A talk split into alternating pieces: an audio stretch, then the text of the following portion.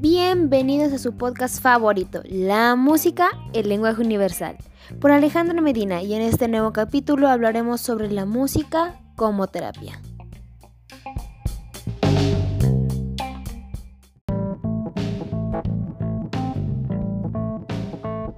En este episodio me gustaría hablar un poco sobre las emociones y los sentimientos que se encuentran en las piezas musicales. Y para eso tenemos una experta el día de hoy que nos va a ayudar a encontrarle sentido a todas estas reacciones que tenemos ante la música.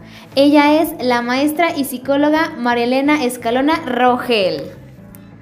Hola Ale, gracias por invitarme. No, es un gusto, Miss. Eh, bueno, yo quisiera preguntarle muchas cosas, pero primeramente quisiera preguntar cómo es que la música nos afecta en nuestras emociones.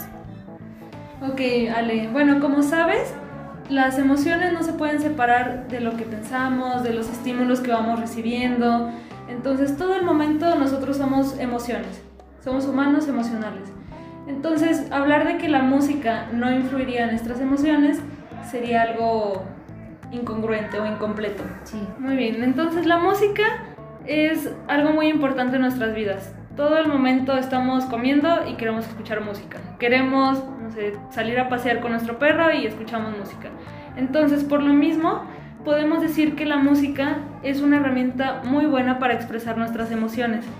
Como por ejemplo, a lo mejor estamos tristes, no sé, terminaron una relación con nosotros o reprobamos un examen, pasamos por algo muy malo ¿no? Entonces, ¿qué hacemos? Decir, ok, voy a escuchar tal canción que expresa eh, o explica cómo me siento realmente.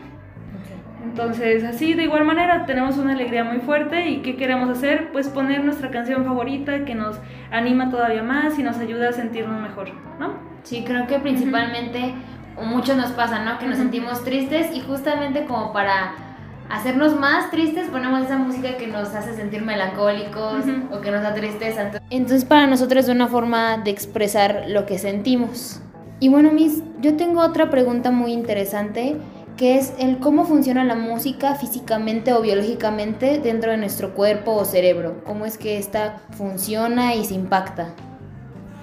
Sí, Ale, mira, la música tiene diferentes ritmos. Conocemos que unas pueden ir a un ritmo más rápido, más acelerado, otras tienen un ritmo más lento, como la música clásica, por ejemplo. También depende de los instrumentos que utilizan. Sí, pero lo que hace es, en ocasiones esta música se sincroniza con nuestros latidos, o más bien hace que nuestros latidos se sincronicen con el ritmo de esa canción que escuchamos. Entonces, así como se sincronizan los latidos, también llega a pasar que se sincronizan nuestras emociones. Sí, ese es el poder que tiene la música sobre nosotros. Claro, y justamente de hecho pasa, ¿no? Cuando escuchamos música siempre estamos o moviendo la cabeza, moviendo una parte esencial de nuestro cuerpo. Y bueno, yo he escuchado mucho que utilizan la música como terapia y he escuchado también que les va súper bien en ese tipo de ámbitos, que muchas personas van a terapia, hablan y no les funciona, pero al momento de usar instrumentos o usar esta musicalidad es cuando mayormente se expresan por el poder de la música que tiene. ¿Tiene alguna información sobre eso, Miss?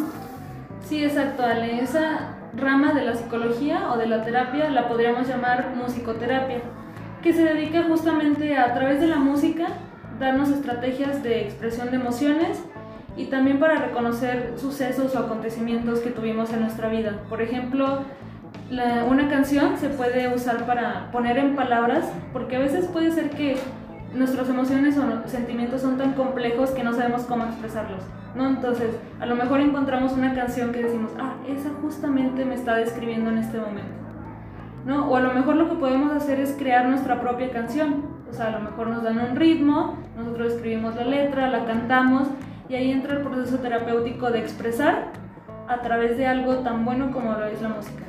Sí, en ocasiones también a través del baile, de la expresión corporal. Entonces, en la musicoterapia tiene principalmente ese papel, expresar lo que no alcanzamos a veces a decir con palabras. Claro, así como el escribir, ¿no? Que muchas veces las personas tienen diferentes métodos de sacar las cosas. Una cosa es escribirlas, otro método es bailar y en este caso con la musicoterapia es con la música, ¿no? Así es. Y también va influenciado por esta parte de que cuando escuchamos una canción o un ritmo, puede ser que nos evoque un recuerdo del pasado. Entonces, como sabemos, todos los recuerdos tienen una carga emocional. ¿no? Entonces, a lo mejor si una canción nos recuerda nuestro primer amor o nos recuerda el fallecimiento de una persona muy querida para nosotros, pues ahí va a traer esa emoción al presente y nos va a ayudar a expresarla de mejor manera. Ah, ok. Entonces, ¿usted recomendaría 100% la musicoterapia? Sí, sí lo recomendaría como estrategia, sobre todo en personas que se les hace difícil esta parte de expresar o identificar lo que sienten. Creo que es una estrategia muy buena. Bueno, Miss, me alegra mucho que nos haya acompañado en este nuevo episodio y compartido un poco de su conocimiento sobre cómo es la música, la psicología, las emociones y más que nada cómo la musicoterapia nos ayuda a expresarnos de una nueva forma. Sí, Ale, muchas gracias por invitarme para hablar de este tema tan importante y tan interesante, claro. Y pues bueno, te deseo mucho éxito en tus próximos podcasts.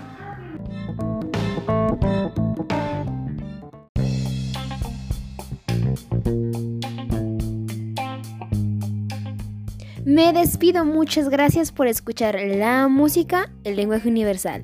Mi nombre es Alejandra Medina y los espero cada viernes con un nuevo capítulo. Chao.